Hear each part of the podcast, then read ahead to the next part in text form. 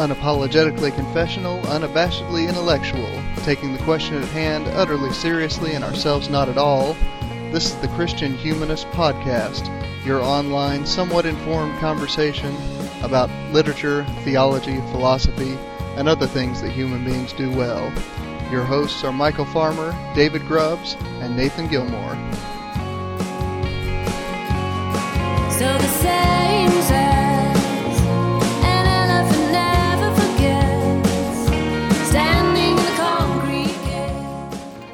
Welcome to the final episode of season two of the Christian Humanist Podcast. It's episode 21 overall, although it's actually episode 24 thanks to our weird numbering system when one of us isn't here. Uh, I am your moderator for today, unemployed graduate student Michial Farmer. Uh, joining me, as always, is assistant professor of English at Emmanuel College in Franklin Springs, Georgia, home of the highway tractor, Nathan Gilmore. How's it going, Nathan? I'm doing all right. Also joining us from somewhere south of there is graduate instructor of English at the University of Georgia, David Grubbs. Hanging in there, David? Yes, sir. Indeed. You guys are both at the end of the semester and have additional work to do. Uh, since I'm unemployed, I have nothing more than usual. So maybe it's good that I'm moderating today. Uh, our uh, our topic is literary criticism, but before we get into that, we have a few housekeeping things to take care of as usual. Uh, first, do we have any listener feedback? Uh, we did have a an email from Sam Mulberry on our Judas podcast. He did recommend that we go check out uh, Jesus Christ Superstar. Uh, Sam, I knew that that was something that was a gap in my own Judas lore, so I will certainly make a point of watching that at some point. I actually got a bit of feedback from uh, one of our, our new regular listeners, but who who mainly interacts with me on Facebook because he's an old friend. Um, a fellow named Sean Reed that I actually uh, had a had a couple of classes here uh, at UG, UGA with, but uh, he he recommends uh, Jesus Christ Superstar as well.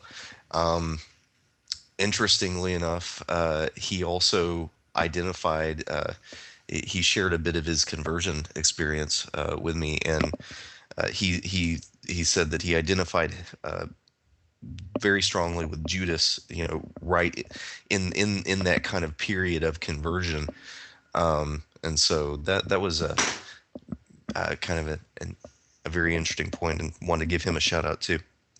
Well, fantastic. All right, if you want to send us an email that we won't get to, uh, at least for a few for a few weeks, uh, you can send that to thechristianhumanist at gmail.com. All right, so uh, on the blog this week, we've got a post about technology anxiety from Nathan Gilmore, the history of technology anxiety, I suppose.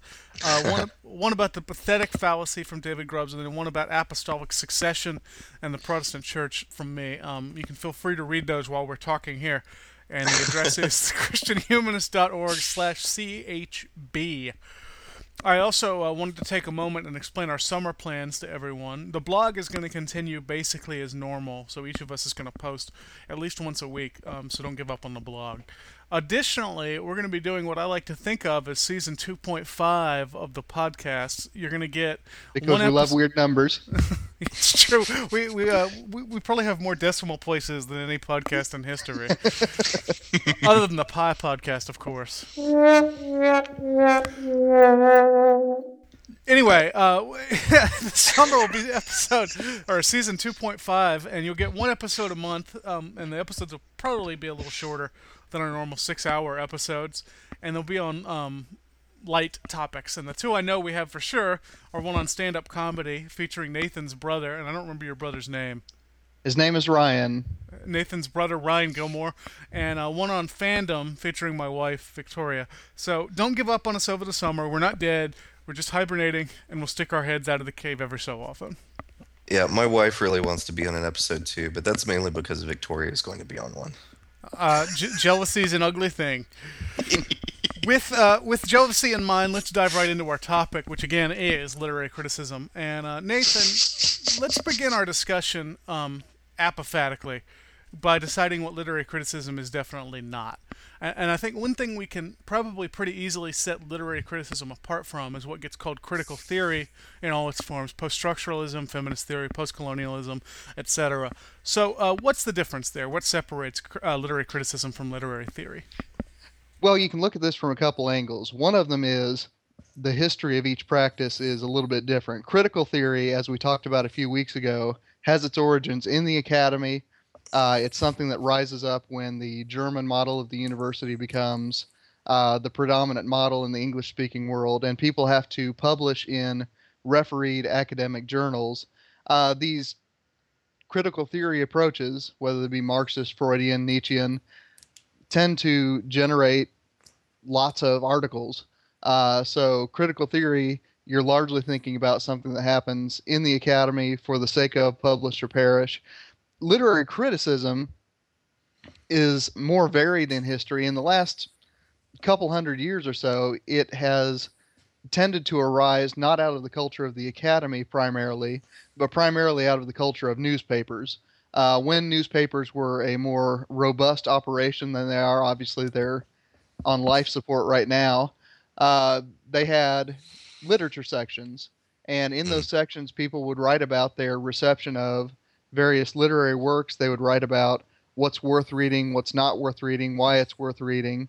And so it comes out of a culture of amateurs uh, who are interested in improving their taste in what to read, whereas critical theory emerges out of a university setting where the interest is more in creating a systematic philosophy within which literature is one element. Uh, David, would you isolate any other differences? Um, I, I just to hark back to a note that uh, I think we played in in the theory episode, uh, which is uh, I I think that theory tries to uh, explain what shows up in literature uh, as a result of processes that are not part of uh, an author's conscious artistic control, whether you know unconscious psychological forms or or social forces that are that are uh, un, you know not consciously uh, uh, thought about, but just kind of show up in in the text. Um, but I, th- I think criticism is is more interested in encountering an artist as an artist instead right, of right. And then on the other hand, you know, literary theory isn't nearly as interested in whether or not a work is any good or not. right, right. Which, you know, which is why, you know, I, I can I, I remember theorists in uh, my introduction, the, the introduction to theory course I took, talking about doing readings of the backs of matchbooks and things like that, and I just Graffiti and I just want to throw my hands up. text is text, right? Well, Yeah, And, yeah. and, and I think this has to do with the overall projects of the two. Like I said, I mean, literary criticism arises out of a consumerist model. Which book should I buy? Which book should I not buy? Whereas theory is more interested in a systematic philosophy. So, you know, a system is going to be bigger than a bookstore. And I realize I'm being the, the, the sanguine one again, but I think you seem to be just theorized criticism. I did. I wow. I, I didn't even realize what I was doing. It does it instinctually. Um, David, uh, Nathan kind of scooped my next question um, when he talked about the lit- the literature inserts in major newspapers. And by the way, there used to be one in almost every newspaper. By my count, there's only two left. There's the New York Times book review, which I read every week online, and the Washington Post Book World, which I don't. Um, is there a difference, uh, David, between book reviewing, which which is by and large the sort of thing you'd find in the New York Times book review every week, and uh, what we're calling literary criticism? Is there a difference? the biggest difference uh, that I would see between them isn't isn't so much one of kind, I think, as it is of as it is of scope. Um, book reviewing in the newspaper is of its nature uh, focused on timeliness, fo- focused on uh, reviewing the new books that haven't been read yet in order to tell uh, an audience who you know, by and large, is not yet familiar with a book, which ones to look at, which ones not.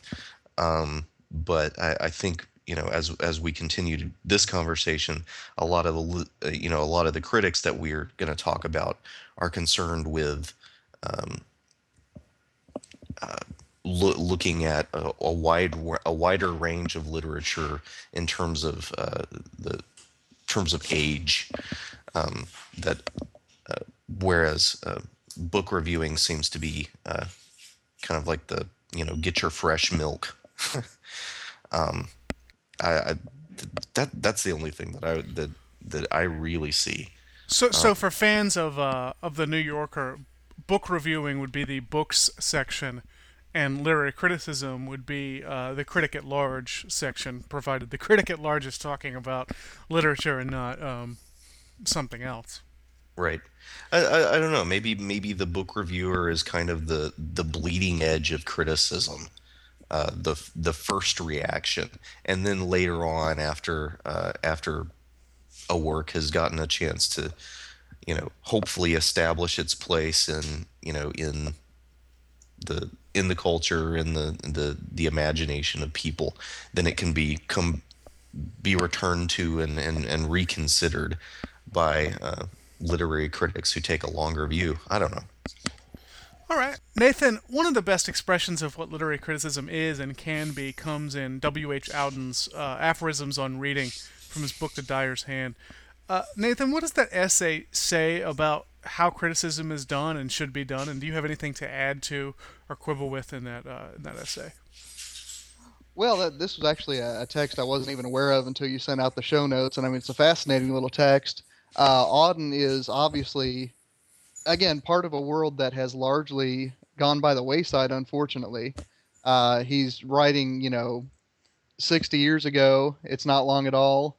Uh, but you know, within the world he inhabits, you know, the it's that world where every paper has a literature section, like you were saying, and Mm. this little piece, aphorisms on reading, you know, seems to be a sort of uh, manual, if you will, you know, uh, uh, a guidebook for those who write literary pieces, uh, literary criticism pieces. And I mean, one of the things that uh, he emphasizes over and over is that uh, insofar as your editors will let you only write about the really good books because the critic his role ought to be to help people to discover the good stuff that people haven't discovered yet he says the bad stuff will take care of itself within a generation people will forget about it uh, don't waste your time reviewing the bad stuff because you'll only get it on you uh, you know and, He and I says he says you should overcome evil with good.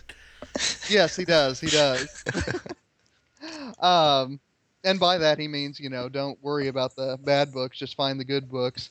You review enough of those, people will stay away from the bad ones anyway. Uh, and I think that you know, again, you know, rising out of this uh, popular literary culture, you know, I think that it is a first of all a fascinating snapshot of that world. Uh, but secondly, I think that you know, as far as we are readers and lovers of literature, I'll put it that way. Uh, and insofar as we can step away from our apparently instinctive desire to systematize the world, or at least mine, uh, you know, I think that his advice there is good advice. You know, uh, you ought to spend your time thinking about those books that are worth reading, spend your time recommending books that are unjustly overlooked. And if there are bad books in the world, don't worry about them so much. Nathan, do you find that Auden's rules make literary criticism a uh, completely subjective task? And i I mean, if you do, is that a problem? Well, again, I, I think that you know, given its moment and giving its context, and I'm I'm not an expert on this text. Like I said, I read it for the first time in preparation for the show. I think that in that context, you know, I think that his basic assumption is that if you are getting paid to be a literary critic, then he is going to put trust in you as someone who has developed those habits of reading that he wants to trust. And one of the things that, you know, one of the delightful things he says is that uh, the best way to tell whether a literary critic is any good or not is to compare your experiences of books you've enjoyed with what they've written. And if you can find a critic who resonates with you, then that person ought to be a fairly reliable predictor of those books that'll be good in the future. Mhm. So I, I think that it's you know, it's one of those things where the objective subjective divide uh, isn't nearly as helpful as the experienced and wise versus the too busy to get wise. his aphorism on uh, the the development of taste over over the course of a life, I think is is is interesting in that point. The the first our taste are purely you know drawn by by our pleasures, but we we aren't good at identifying what the source of those pleasures are, and as a result, our taste can be indiscriminate. And then later on, we and then after that, we need to be educated you know, in taste. But then after that, um, after that education, we we get a, a a period of liberty when we can follow our taste uh, without having to mind so much about uh, someone else telling us what's what's uh, what's good and what's bad. Um, I think what I like most what I like most about Auden is uh, his focus on the pleasure that's in reading, and that's that's something that's difficult to difficult it's real but it's difficult to quantify. And so uh, I, I, th- I think that's one of the things that i liked about it is that it reminded me of why i like to read books Well, and, Right. and you know, pleasure is something that comes up actually a lot in critical theory. You get um, Roland Barthes has actually a book called "The Pleasure of the Text," uh, and, and Susan Sontag is big on the pleasure of reading, but it's a different kind of pleasure than what Auden's talking about. The the pleasure Barthes finds in the text is actually ripping the text apart and reassembling it. That that's the pleasure of the text. Certainly not true of Alden in, in, in aphorisms on literature, right? Right. Literary criticism probably most often associated with the 20th century, the middle of the 20th century, really. Uh, whether we're talking about the New Critical School or the Heroic School or any uh, number of other schools that we're going to talk about a little bit later. But I don't really have a sense of history here, and I'm counting on you two to give me a sense of history. So, uh, what does literary criticism as a discipline look like in the medieval period, if you're David Grubbs, or the uh, Renaissance, if you're Nathan Gilmore? Are there any seeds of what I think we can both all agree uh, is a pretty good approach that Auden has? Are there seeds of that in in the the medieval period and the Renaissance? And David, let's start with you since you're uh, you study the older era.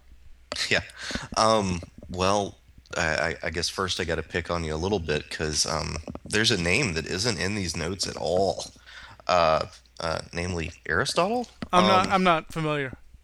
Uh, yeah. Anyway, he wrote this book called The Poetics. Um, anyway, Now is that with a CS or an X? he wasn't re- recent enough to think that an X would be hip. Extreme. Yeah, poetics. Um, I, I- I don't want to say too much about him because we we've we played the uh, we we we talked about Aristotle uh, a lot in several different episodes on related issues. Um, but uh, something that I, I, I guess I hadn't realized until reading Dorothy Sayers, and and you can chime in uh, whenever you like, Nathan. Is is reading reading Aristotle's Poetics as more desc- describing the experience of being an audience uh, of the literature that was that was most effective, and so uh, of presenting the uh, principles of uh, the the plays that seemed to work best were like this, and in that way, uh, you know, Aristotle, Aristotle's Poetics would be, I, I guess, literary criti- criticism of the kind that we're talking about. Um, would you concur, Nathan?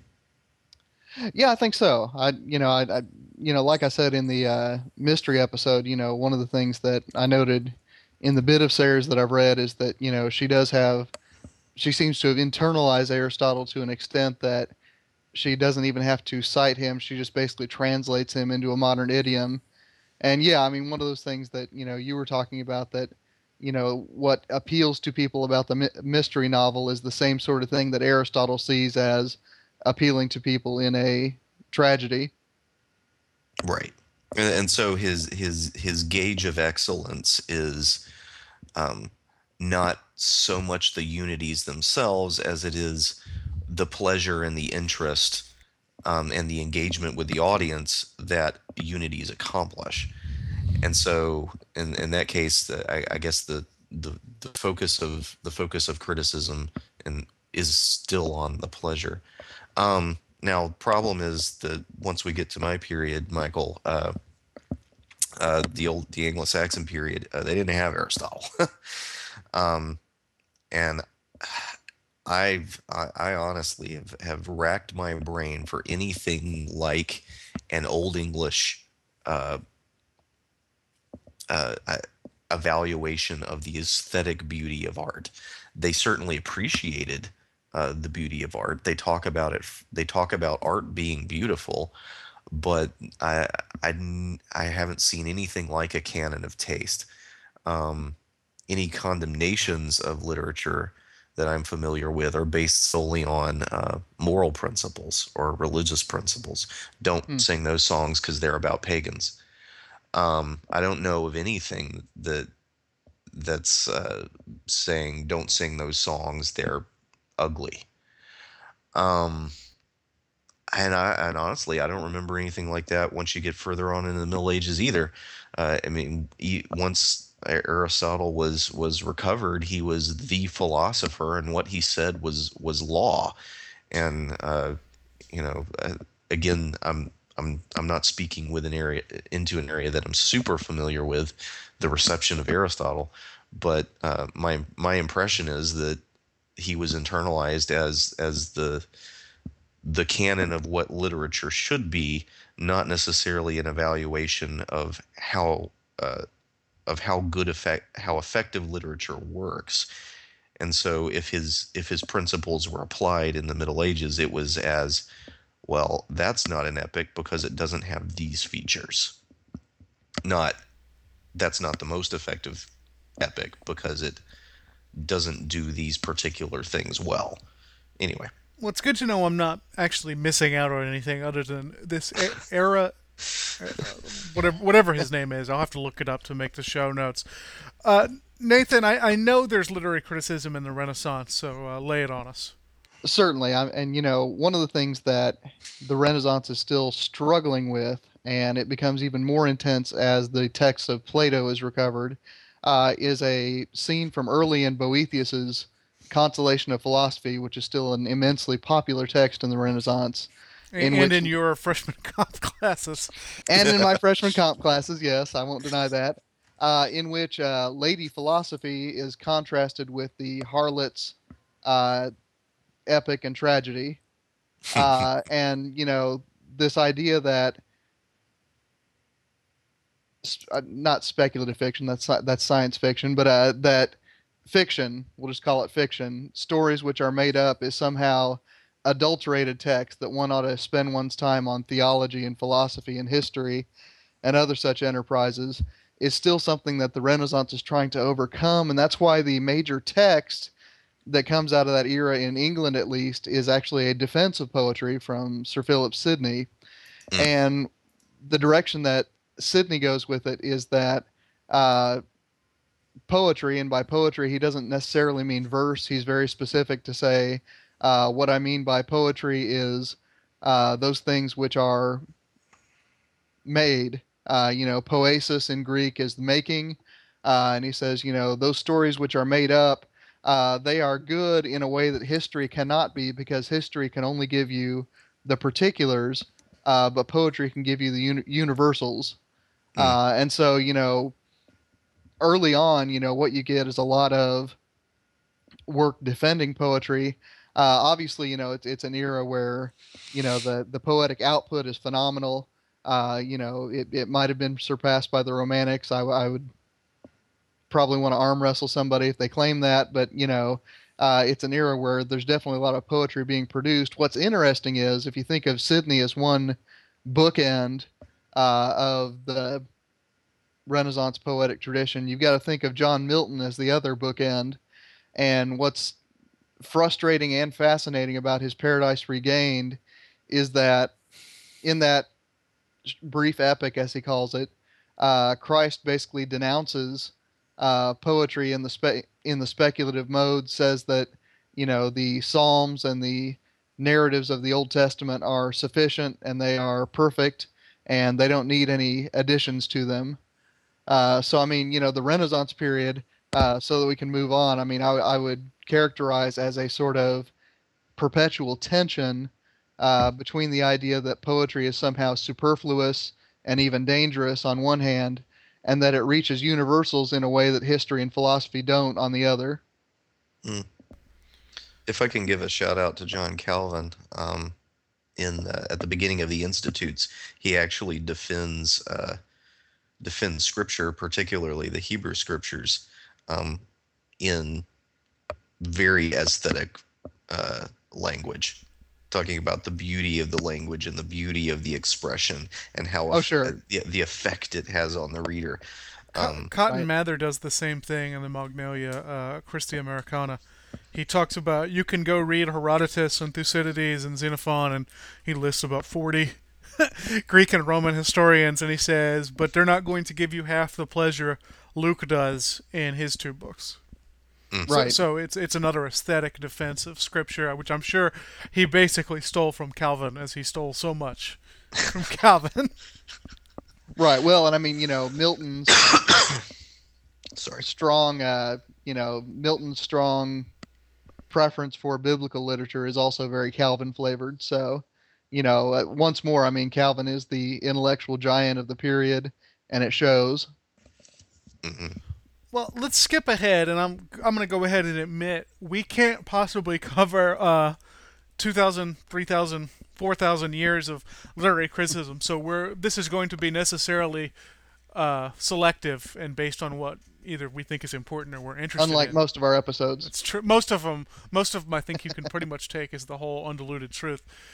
Um, one notable pre-20th century discussion of literary criticism comes from Oscar Wilde's dialogue "The Critic as Artist," which is actually a two-part dialogue, um, and it puts forth the kind of art for art's sake credo that's associated with the end of the 19th century as clearly as anything else from the era. And I, you guys may have something to add about the decadence after um, after I finish this, and uh, we'll keep that in mind.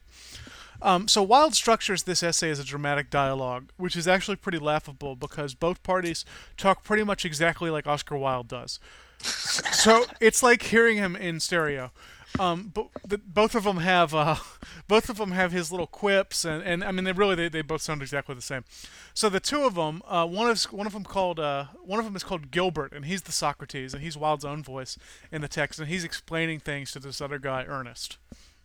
And the big question of the dialogue is what is the purpose of arts criticism in general and literary criticism in particular? And to answer it, Wilde puts himself in a line that goes all the way back to Aristotle, and he calls this line aesthetic criticism. And uh, what he means by that is it's not about ethics, it's not about anything other than beauty. Uh, aesthetic criticism, oddly enough, allows Wilde to break down the line between creation, um, artistic production, and criticism, because criticism becomes really, in his hands, criticism is merely self consciousness which means it's absolutely necessary for all creation. So you could also call this essay "The Artist as Critic" instead of "The Critic as Artist." It's it's a pretty much interchangeable set of uh, set of words. Without criticism, though, creation becomes stagnant because creation, left to its druthers, would just repeat itself ad nauseum, and criticism is what makes things new. So every good artist is simultaneously a critic, and that's how he keeps coming up, or she keeps coming up with new things. But of hmm. course, there's also such a thing as the independent critic, the guy who talks about someone else's art, and Wilde gives us some guidelines for this person um, as well. And by the way, uh, that essay also contains a very long, very strange criticism of Robert Browning. So if you're interested in Browning and you're interested in someone appear to completely trash him and end up praising him, you should read the uh, essay because he, he spends he, he spends the better part of two pages talking about how terrible Browning is, all the while telling us that he's actually praising him. Um, anyway, so Wi- Wilde gives us guidelines for the independent critic. Um, he says that ultimately the work of criticism is not about the work of art it's supposedly about. Instead, it's about two things. Number one, it's about beauty itself. So um, that that obviously connects to that aesthetic line from Aristotle. Um, number two, the work of criticism is about the critic, him or herself, and that flies in the face, I think, of what a lot of people consider criticism to be. Um, if you're familiar with the 1970s rock critic Lester Bangs, do either of you know Lester Bangs? No, I don't. he's about as famous as a music critic can possibly be. Um, so that's to say, not very famous at all. If you saw Almost Famous, uh, he he uh, Philip Seymour Hoffman played him in that movie. Anyway, Lester Bangs. If you know Lester Bangs, you probably have some idea of what Wilde is talking about. Bangs would basically he would get high on Benzedrine. He would listen to a record and then he'd write a 20-page piece about himself. Sometimes only mentioning the record a couple times. And yet somehow after reading it, you'd feel like you knew the record better than you did before. So I think Oscar Wilde would love Lester Bangs. I'll put him in the show notes, and you can you can uh, look up his books. Um, the most important thing of all, though, is that it's not the job of the critic to explain the work of art. Wilde is very very clear on this. The critic is not supposed to explain the work. To do so would to do, would to destroy uh, be to destroy the mystery that makes that work so powerful. So instead, the critic is supposed to deepen the mystery by reproducing the work of art in a different form. Um, to read criticism of something like King Lear is basically to read King Lear from a different person's mouth. So that's Wilde and the aesthetic school of criticism, as far as I can tell. Do either of you have anything to add to that very rushed summary? Well, you know, honestly, I, the I've heard of the aestheticist. Obviously, uh, I realized preparing for this show that I, I really don't have any idea what art for art's sake actually means. Uh, I think it's just because I'm so deeply immersed in classical and Renaissance ideas of beauty that are very much connected with a sort of platonic, formal, uh, transcendent idea of beauty. Uh, that you know, when you get to okay, I don't care about truth, I just want beauty. I, I can't even figure out what that means. It, well, neither neither can Wilde because Okay, you, all right. you get him you get him talking about how fiction is fiction poetry. It's not supposed to have a moral. It's not supposed to try to say anything. It's not supposed to have an ethical principle. And then you read the picture of dorian gray which is among the preachiest uh, novels ever written right? Yeah. Yeah, so I- Wilde couldn't keep up with the art for art's sake, even if he ever believed it. And well, I'm I mean, sure if he even did. something like the importance of being earnest, which is one of the funniest plays I've ever written, it wouldn't be anywhere near as funny as it is if it didn't have a sort of implied moral center that was mocking Bunburying and other such things. But and that that moral center may be there just for aesthetic effect. Is, is what a uh, what an aesthete might tell you, or a decadent. Those those two terms are kind of uh, interchangeable. Um, it, it may be there just for artistic effect. The the artist need not believe it. To make it, it may it may be necessary to make the work beautiful to have this implied moral center. If the artist is an idiot, that's not my fault. It's true. when Auden talks about uh, a critic needing uh, needing to make explicit what his Eden is, is is that connected? Uh, uh, uh, you're you're talking about a, a Wilde essay that I've I hadn't even heard of before, but uh, when uh, when Wilde, uh, what you're what you're saying about uh, the the critic talking about beauty, do you see uh, a connection between that and Auden? uh, Auden saying that a, a critic na- needs to make explicit what he thinks perfect beauty is. Well, I don't think Wilde would say you do. I, I Wilde is fairly uninterested in actually explaining anything, best I can tell. I mean, and if you read if you read his whole corpus, he's so wildly, no pun intended, contradictory throughout that it, it's hard to pin him down on anything. It seems like beauty is something you don't get to define, you only get to experience, though. So I don't think he'd be on Auden's side with this. I don't think he'd say you can define your Eden. All you can do is uh, all you can do is live in it. Okay. Well, we can't talk about literary criticism without talking about the school known as the New Criticism, which is, of course, very old at this point. Uh, Nathan, who were some of the major figures of New Criticism, and what premises did they hold, and what do you see as its strengths and weaknesses? Well, I mean, the, the the big name and really the only one whose text I'm very very familiar with is Cleanth Brooks. Um, you know, these are folks who are largely American critics, largely from the Midwest and South. Uh, they're often affiliated with the agrarian movement, uh, which is an anti-liberal and an anti. Well, I mean, anti-liberal was anti-capitalist at the time. I I sometimes forget that the distinction between liberal and capitalist is a recent one. Uh, but at any rate, you know, one of the things that they were very interested in opposing was what now gets called the old historicism, uh, which back then was just historicism, I suppose, that tended to treat literary pieces as symptomatic of some sort of zeitgeist. So one would read Homer uh, not for the sake of Homer's poetry, but in order to examine uh, the ways in which certain ideals emerge out of Mycenaean antiquity into classical Athenian intellectual life. Uh, one would study Shakespeare not necessarily for the beauty of the plays themselves, uh, but so that you could examine the rise of early modernity. And the new critics wanted to take a step away from that approach to literature and say, all right, let's take a look at the text as a self contained unity. And let's take a look at the complexity that lies within the text. We don't have to go outside the text because those texts, which are great texts, are the ones that will sustain interest because of their internal complexity, their internal tension, uh, their internal worth. Uh, so, I mean, the new criticism, which is, you know, the butt of a lot of jokes, frankly, uh, in English departments I've been part of, uh, actually has at its roots uh, really some commendable aims. You know, it, it's to restore uh, some sort of domain to the text of literature itself. Uh, David, I mean, do you have anything to add to that?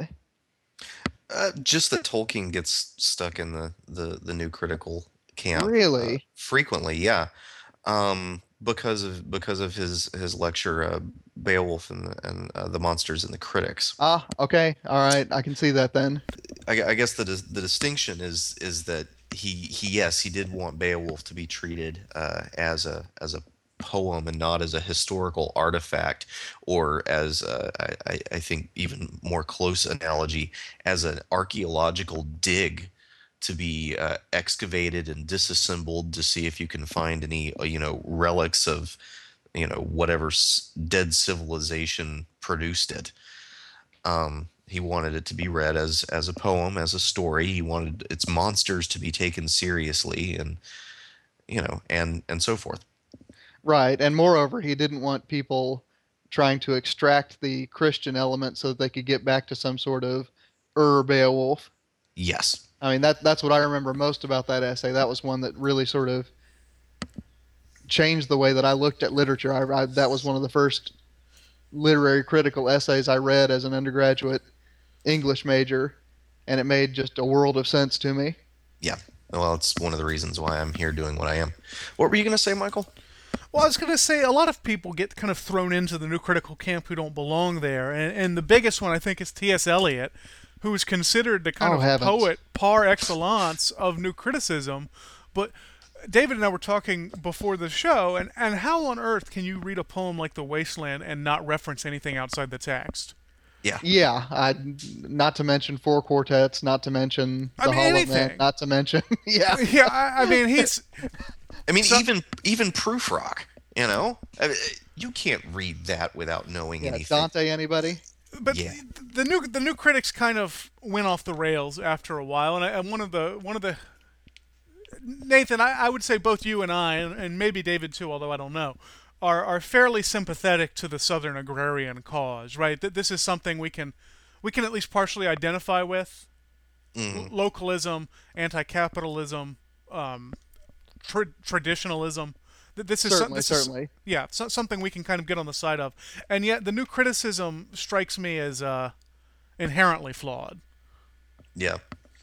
Well, uh, and I, out I of think character looking, for them. I think looking at Tolkien's uh, Tolkien, Tolkien's essay helps to show why it, he had those those sympathies with with the, the the positive things that the new critics wanted to say about literature, but at the same time he recognizes explicitly and implicitly that you can't do Beowulf studies without understanding uh, the language, without uh, without understanding the way Anglo-Saxon culture work works. He brings in a lot of uh, Norse mythology. He brings in church fathers. Uh, he he's very careful to put Beowulf within a historical context, but instead of treating Beowulf as a product of the historical context, he treats it as a voice within it addressing it, and a voice that needs to be listened to on on its own, not not simply ignored. Uh, he puts the artist back into the poem, and uh, that that I think is is um, maybe maybe the balance between the old criticism and the new criticism. Well, David, let's go deeper into Tolkien, um, or at least near near to him. Uh, at the same time, the new critics were ignoring everything outside the text. You had another school operating, and, and this school, I believe, was mostly in Britain and in Canada, um, which I mean is kind of kind of British. Uh, David, are you, are you prepared to tell our listeners about what's called mythological criticism? Uh, yeah. We'll do Um, it. Okay. Um, the well, uh, you know, begins with the mythography project, which is old, old, old.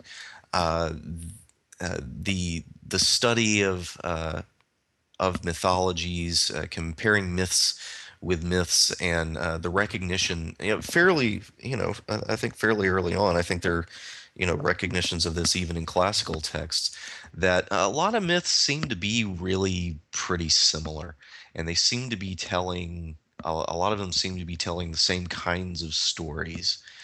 Um, you know, the, there's there's actually a, a bit of a joke in uh, Middlemarch about myth about uh, a mythographer who is uh, trying to put together mythologies to uh, uh, I, I believe to show how the you know it all it all comes from the Old Testament or something, um, and and that was that was pr- a pretty common thing. You actually see a bit of it in the Church Fathers sometimes.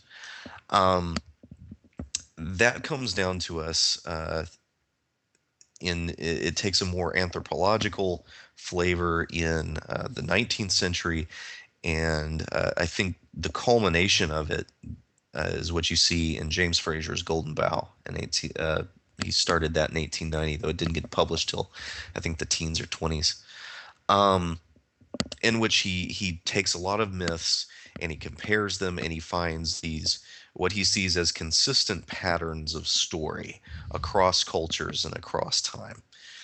Now that becomes influential in criticism when uh, uh, when the question begins to be asked, where do these patterns come from, and how do they fit in with art now? Uh, so that you have uh, Jessie Weston in 1920 published a book called From Ritual, to Romance, in which she basically took James Frazer's. Uh, his theory was that ancient rituals turned into myth. And she takes his theory and basically argues that the Grail romances are uh, artifacts of this uh, ritual myth complex, that you see the archetypes of that. Um, Carl Jung picks up on uh, on these things, but instead of saying that these are memories of ritual, these are actually structures of the of the the unconscious, the collective unconscious of of humanity. Uh, we we naturally tell these particular kinds of stories uh, because uh, because we're human. That's the way our minds work. Joseph Campbell picks up on that. Um, but you've also uh, you know you mentioned Northrop Frye, and we gotta we gotta go get to him in uh, uh, middle of the 1900s. The I believe in like late 40s 50s. Uh, he starts writing, and he he embraces the notion of the archetype, but not uh, he's not as concerned. He, I, I don't think he he doesn't anchor them in the the unconscious like Jung does. Um, he- I don't think he's as convinced by the ritual theory, which you get out of Frazer. Um, but he, he more anchors archetypes in the common experiences of humanity, both in the life cycle and in the cycle of nature. And so from that, he finds these patterns of story which can be seen in an ancient myth and but also can be seen in literature. And for him the value in literature uh, is when you recognize these archetypes realize that they have this this grander mythic significance. And so uh, are, are kind of a, a kernel of a sort of human sublime uh, within those stories if that's really the exact opposite of new criticism. yeah, yeah, basi- basically the exact opposite of new criticism.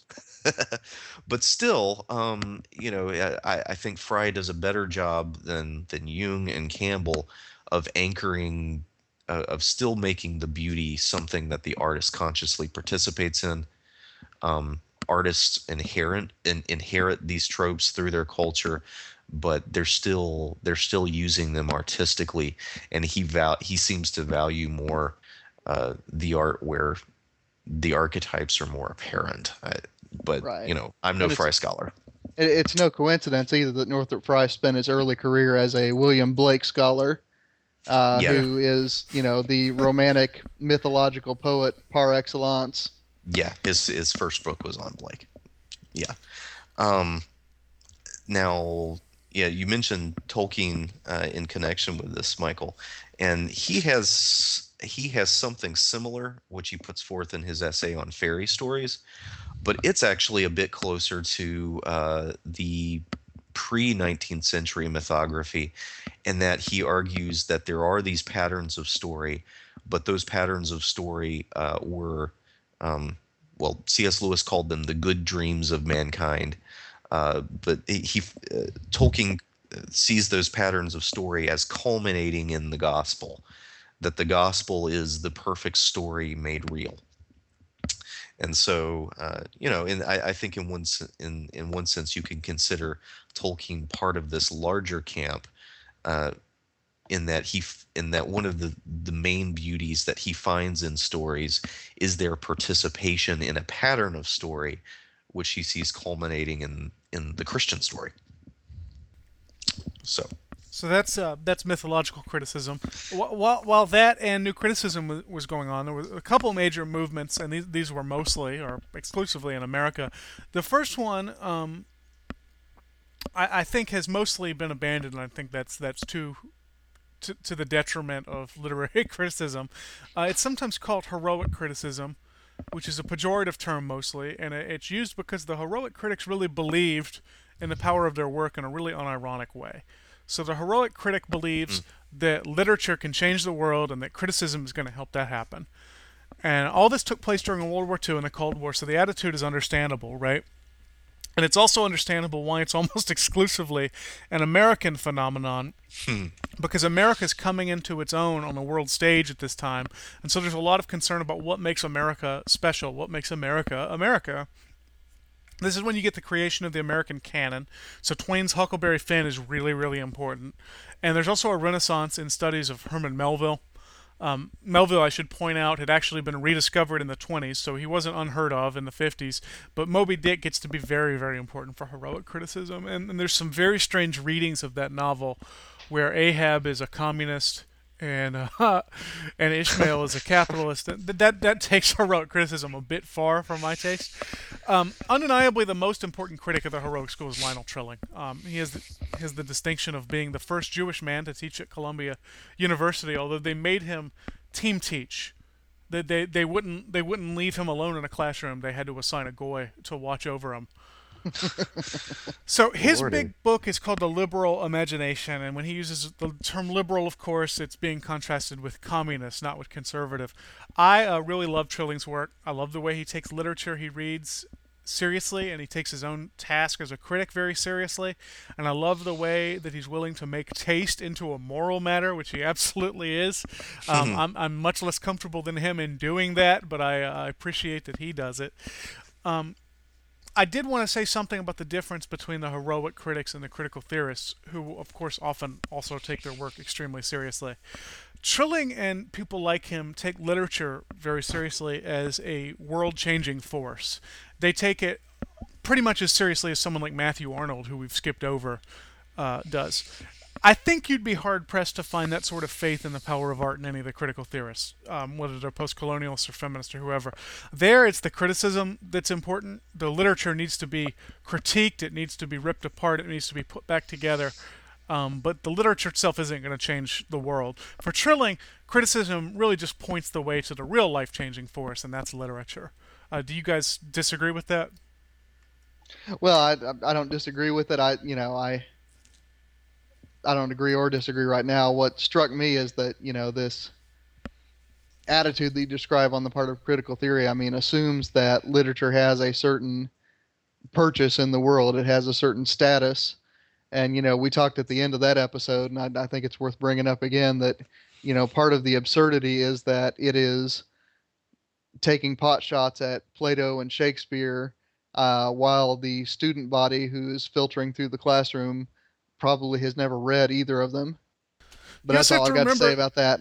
the, the the era in which Trilling was writing, the 40s and 50s, are arguably the era in American history where intellectualism was at its most mainstream.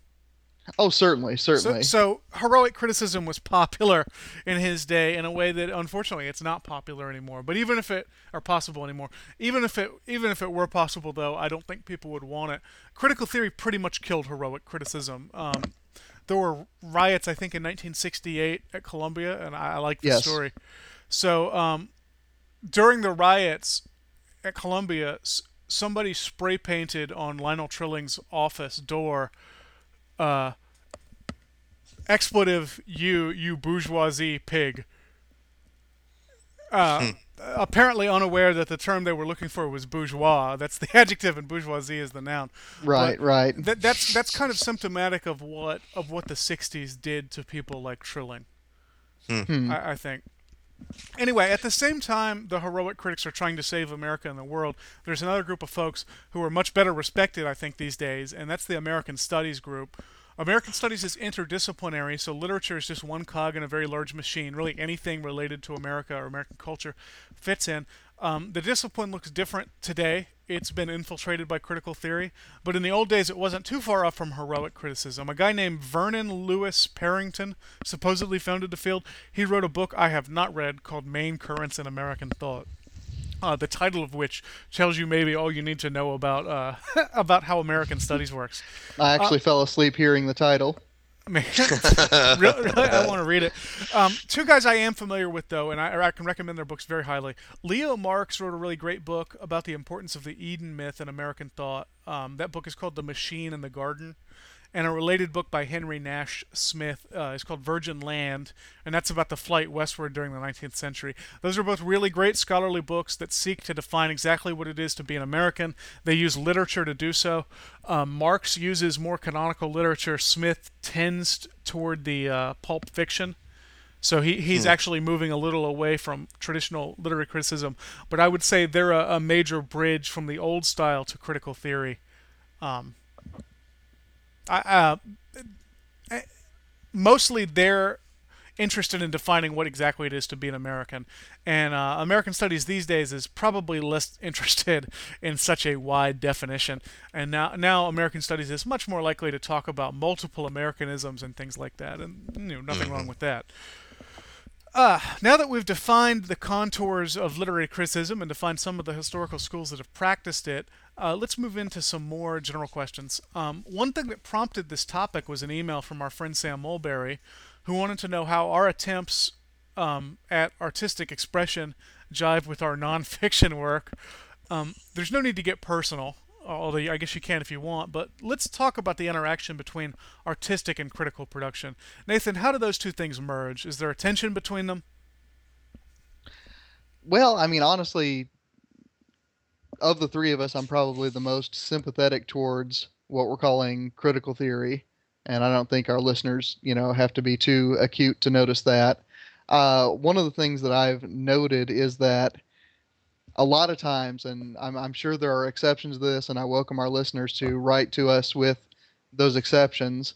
But a lot of times, when poets try to write about poetry, the output tends to be very naive. Uh, and, you know, it's one of those things where you really have to pick sides in this. You know, do poets write best about poetry or do philosophers? And I tend to prefer the philosophers, frankly. Mhm. Uh, I tend to, you know, prefer books, essays, that sort of output from people uh, not who consider themselves a part of the system that they're talking about. Uh, so, in other words, you know, when T.S. Eliot writes about uh, tradition and the invi- individual talent, you know, I think that he has a lot of valid points, but I think people who have picked up on him and run with it are better. And, you know, heaven help us if anyone thinks that poetry is anything like what William Wordsworth describes poetry as being.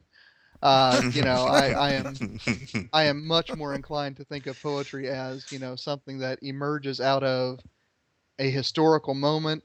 Uh, it's going to be different if you are a court poet for King Alfred uh, than if you are an academic poet in a creative writing department in the 21st century. And you know, I am interested in those differences, and frankly, I'm interested in the ways that scholars and philosophers deal with those differences uh, simply because I mean, you know, I, I guess for the same reason that you know when academics write about their own enterprises, uh, you get things ranging from Pollyanna to utter nihilism. Uh, whereas, you know, if you read someone, you know, like a John Henry Newman, who isn't at the moment in the academy, he has some of the most clear-minded stuff to write about the academy. So it, it's one of those things, you know, I, I, I don't want to talk about these things as hermetically sealed realms by any means, but I think that some, well, I think that the, the phrase that we have, critical distance, uh, is a valid phrase. I think in order to judge krisis, you know, in the Greek, uh, you do have to distance yourself from that which you're judging. Now, David, tell me how wrong I am. I'll tell you how wrong you are. Um, what I'd rather do, um, is point out uh, people, uh, several people who I thought were good critics, but also good artists, and good artists who were also good critics. Um, you know, I, you know, Tol- Tolkien himself. Um, I think, uh, and I actually wrote a paper on this once that you can you can do readings of some of the some of the way uh, the metaphysical structure of uh, of Middle Earth as laid out in the Silmarillion and as it plays out practically in the Lord of the Rings um, actually mimics the the structure that Tolkien lays out in his On Fairy Stories essay uh, in in how he thinks story works and how he thinks it fits with uh, with reality, in particular uh, the, the the theological realities of of being human, of being made in the image of God. Um, you know, if you read also if you read the Lord of the Rings and read Beowulf, the Monsters and the Critics, you uh, you can see one as the imaginative fictional exploration of of what the other does uh, in a in a scholarly setting in a reading of a work.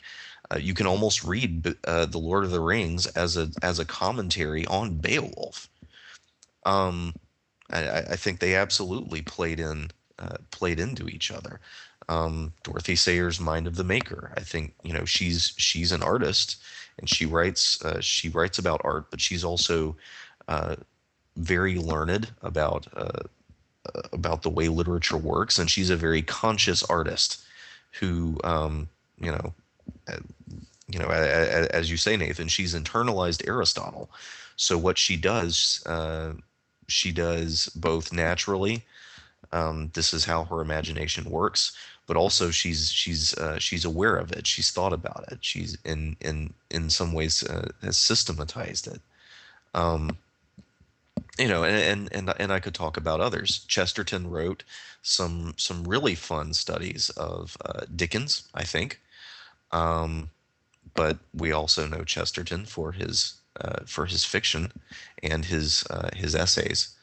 Um, and I, I don't I don't see as much tension between these because uh, a lot of my great you know heroes of book learning um, are people who who have done both. So yeah, Yeah, and and I, I mean, I'm I'm against you too, Nathan. I think there's obviously people who just do literary criticism who I like quite a bit. I, I mentioned Trilling. I like Leslie Fiedler, who wrote a, a great book called Love and Death in the American Novel. I like Frederick Crews. I like uh, Frederick R. Karl. I, uh, I I do like people who who just do criticism or mostly do criticism. Trilling actually, I think, tried to write two novels that weren't very well received. But uh, in general, I would rather read stuff on fiction written by people who write fiction. So like I love um, I love T.S. Eliot's nonfiction essays on literature. I, I love uh, James Baldwin. I love Ralph Ellison when they when they write about uh, fiction. Uh, this, of course, wasn't going to go an entire hour without me bringing up John Updike's enormous output of literary criticism, which I think is really some of his best work, maybe better than his novels. I'm I'm personally much more interested in reading that stuff, and and maybe that's because um, I'm not as careful a reader as I should be, and that stuff is easier and more fun to read. That that that possibility exists. I certainly don't want to put down professional literary critics because um, I don't um, I, I don't write fiction in any concerted way, and I'd like people to take me seriously. But when it when it comes to uh, when it when it when it comes to wanting to sit down and read literary criticism, typically I want to read something by a uh, by by, a, by an artist rather than a uh, professional critic. Although that's interesting. Those, I- you know, those lines can be blurred. Right, I, I and that's interesting. I mean, you two focused almost exclusively on 20th century figures, and I hadn't even thought of that when I read the show notes, Michial. I was thinking of, you know, William Wordsworth and Samuel Coleridge, and you know, sort of those Romantic era guys who, you know, thought that they basically knew about their own projects in a way that, you know, struck me as incredibly naive. Uh, I mean, I, I think I can concede that you know 20th century figures like the folks you're talking about probably mix those two uh, better than the folks I had in mind when I read the question. You all, I also noticed uh, at even as as we were talking. Wait a minute, the the people that Michial and I keep bringing up are tend to be novelists or at least fiction prose fiction writers, and the people that you name are poets. Right. Um, and I mean, I you know, I yeah, I mean, you know, that, that that's one of those things. You know, I love John Milton, but I mean, do I believe for a second that his account of himself as a poet accounts for him as a poet? No, I don't. And there's also a difference between an artist talking about him or herself and talking about other artists. Right, and I guess, and I guess that's again, you know, what I read into the question because I do, you know, think about and write about Milton more than I do about novelists. Hmm. okay. Anyway, I think we can all agree that there's good people on both sides of this divide, and and that there is a way to do both things, even if it's not done as often as we'd like to see it. Is that is that a fair is that a fair statement? Yeah, I think so. I think so. Mhm. Well, now, uh, on the other hand, I mean, would you guys grant that you know, uh, the best person to ask about what poetry is is not a grad student in creative writing? Oh, oh. yes. the, the best person to ask to write a poem for you is not a grad student in creative writing. Ow. I wasn't going to go that far. That's just mean. I, I, I was going to say that the, the, the, people that I named, the people who are kind of my, my pantheon of great scholar writers, I think their writing was better for their scholarship. Yes. Um, I, I think it worked both ways. Not just that I feel like they were more insightful in their criticism and in their in their writing about writing, because they were themselves artists. I think their art is actually better too, because of because of their scholarship. Tolkien writes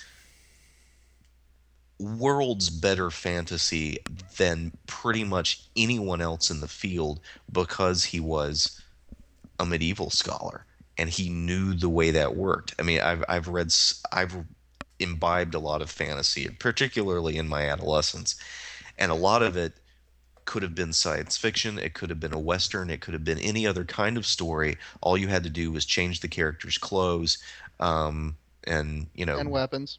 yeah, and change their weapons.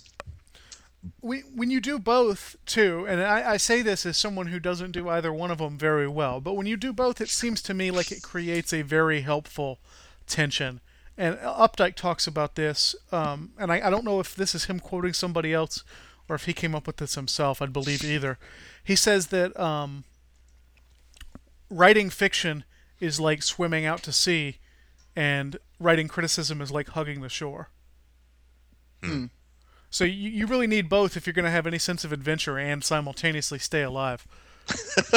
I, I, I guess is the idea. I, I mean, I can't I can't praise Updike highly enough, as everyone who's in, ever listened to this show knows. But uh, if you haven't read, if you haven't read his criticism, it's something it's something you need to read. It's uh, it's excellent, and I, I think he's he's kind of my example of how you can do both and do both very well, and not have one take over the other. But uh, if we're talking about Wordsworth and Coleridge, uh, Nathan, yeah, I'm with you. All right. Uh, now we'll get personal.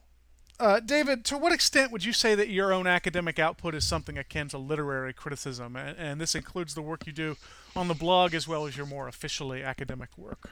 Mm. Re- reading Auden helped really, uh, really, really helped me to think about this question. Um,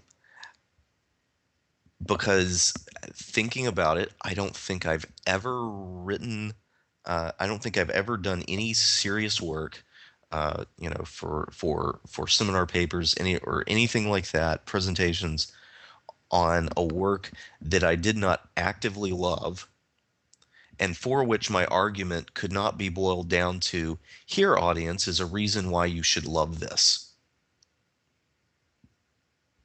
Uh, and and uh, I, I guess reading Auden made me aware the degree to which uh, the way I treat literature is uh, what Auden talks about bringing attention to the goodness and the pleasure in works that uh, sometimes are ignored, or perhaps the the virtues and you know if the virtues themselves are ignored, even if the work normally gets attention.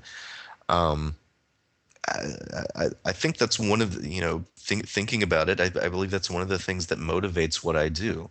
Uh, the works that I study are, are works that I love, that I get an immense amount of pleasure out of. And uh, even though I haven't consciously thought of it in this way, um, it seems like a lot of my scholarship, the scholarship that I produce, has turned out to be justifications of that love and explanations of why why that love should be more widespread than it is. Yeah, that's that's as much as I can say. Nathan, how about you? Well, my own work, uh, you know, as I mentioned before, I'm probably the most sympathetic to critical theory of the three of us. And the way that I've described my own work is that I do tend to think of literature as a series of nodes within a larger cultural textual network.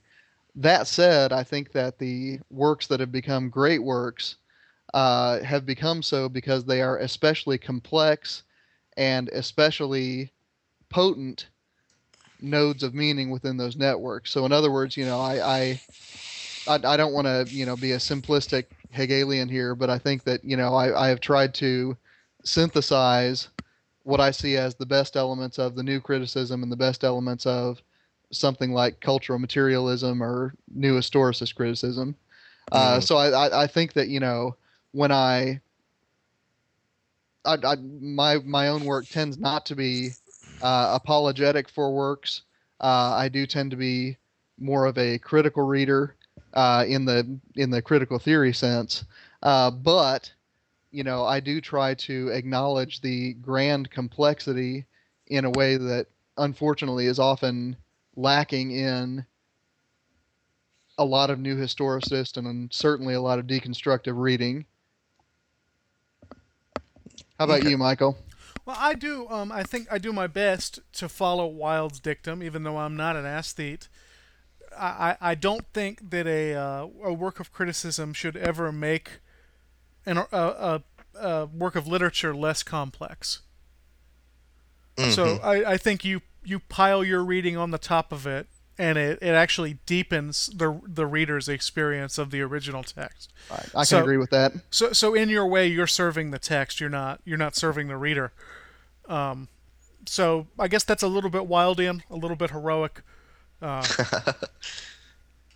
Yeah. and and uh, probably a little bit critical theorist if you uh, if you break it down. Although I don't care to do that. Uh, we, we we are rapidly nearing the end of our time. Uh, even though I, I'm sure we don't mind if we go over this week since it's our last, but let's uh, let's move quickly to our takeaway question. we live in an academic world that's heavily, heavily influenced by critical theory, certainly at the expense of these other schools of literary criticism. At the same time, critical theory largely seems to be on the decline in the American Academy, and certainly at the sorts of schools uh, Nathan teaches at, and David and I hope to teach at. So, what does literary criticism look like in a post theory age? Are we going to see a return to one of these other schools? Are we going to see something that uh, does a Hegelian synthesis of criticism and theory? What are we going to see, Nathan? Well, in schools like mine, because my department is so small, it it actually functions as a small laboratory of sorts for these sorts of things. So it's interesting that the way I imagine my own work, it is far less influenced by what's going on in the peer reviewed journals now than it was when I was teaching over at the University of Georgia. Uh, so, in other words, I think that there is a potential there and a danger there uh, that comes from what I do at a small school. The potential is that I can go in directions that are not in vogue in, you know, uh, English literary renaissance or Milton Quarterly. Uh, the danger is that I can become an island of sorts uh, because I will probably be the only one, uh, certainly in this department and by extension in this college, teaching a given upper division English course. Uh, I basically stand as the voice of criticism for that piece. Uh, so I have to be very, very careful to take into account what's going to be good educationally. And, you know, part of the dilemma there is that, you know, I don't think that a lot of what's going on in Milton Quarterly is especially helpful. Uh, but on the other hand, I don't want to set myself up as one versus the world when it comes to that sort of thing. Uh, so, you know, when I teach, you know, this coming spring, the spring of uh, 2011, I'm going to be teaching a course on Greek tragedies and some Virgil and some Dante. Register And- now. Yes. Mm. Uh, and, you know, one of the dilemmas I'm going to face is, you know, how much do I heed the voice of the trends in the journals? Because really, I mean, that's where critical theory holds its sway, not nearly as much in the classroom, in my experience, as in the scholarly literature. Uh, David, I mean, you know, what kinds of questions are you asking about this? Well, uh, theory may be on the decline, but because uh, it it it asked the questions that it asked and uh, raised the issues that uh, that it raised, um, those questions and those issues aren't going to go away.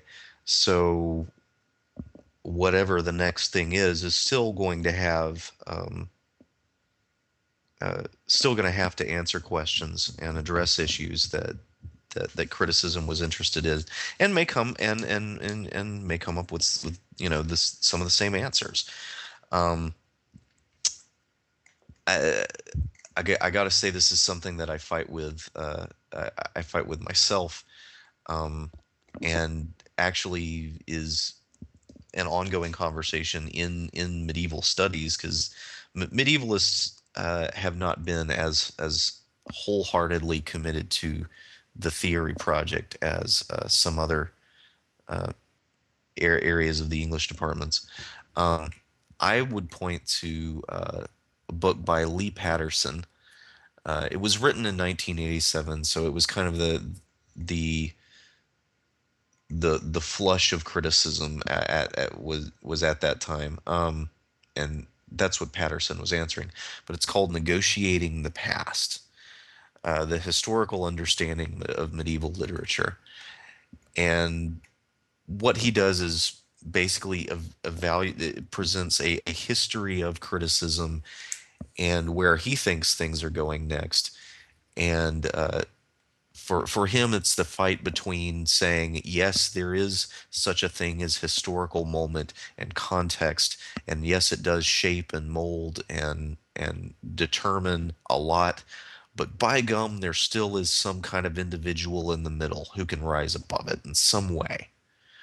Um, and I, I, I think that's that's kind of where I'd ended up, and I'd hope I, I'd hope that maybe maybe that's what criticism will look like an awareness of all of the different factors that shape and mold culture but also maybe some little preservation of maybe the possibility of some little heroic individual in the middle of all of it that can shout back. I don't know. Well, I um, I think we might actually see a non academic return to the world of Auden, and let me explain what I mean by that. I don't think the academic journals are going to turn back to literary criticism. I think they're going to continue down the road which they're on, um, which, which is going to be, I think, a studies mentality, feminist studies, um, queer studies. Uh, race studies, th- that that sort of thing, and, and environmental studies, I think, is going to be the next huge one. I don't think you're going to be able to open a peer-reviewed journal without seeing 15 articles about the environment. Yeah. Um, but I think what you're going to see on the internet is literature blogs that look an awful lot like the old book sections of newspapers did. Hmm. I, I, I certainly think that's the kind of thing I write anyway on um, on the Christian Humanist blog when I write about literature, and I, I, I when I read when I read literary blogs, which I do every day, I, I that that's what I see is a return to the uh, the book section of the newspaper. Now, it's not um, there's no there's no quality standard, and that's a big problem. And I, I'm certainly not proposing uh, that blogs should be a substitute for that kind of thing. I would love to see every major newspaper in the country have a book section again. But what I'm saying is that literary criticism, in the old sense, lives on on literary blogs in a way that it certainly does not in academic journals, and in a way it, it doesn't look like it's going to in the separate book section. So that's something to maybe not get too down about. Uh, that's it for season two of the Christian Humanist podcast. Uh, we will see you three times over the summer once in May, once in June, and once in July. And we will be back with season three, a new theme song, a new introduction, and it looks like a new icon. And we'll be back sometime in August. In the meantime, you can send us an email at thechristianhumanist at gmail.com. You can visit our website at www.christianhumanist.org. For Nathan Gilmore and David Grubbs, this is Michial Farmer saying, Let your sins be strong and let your faith be stronger. So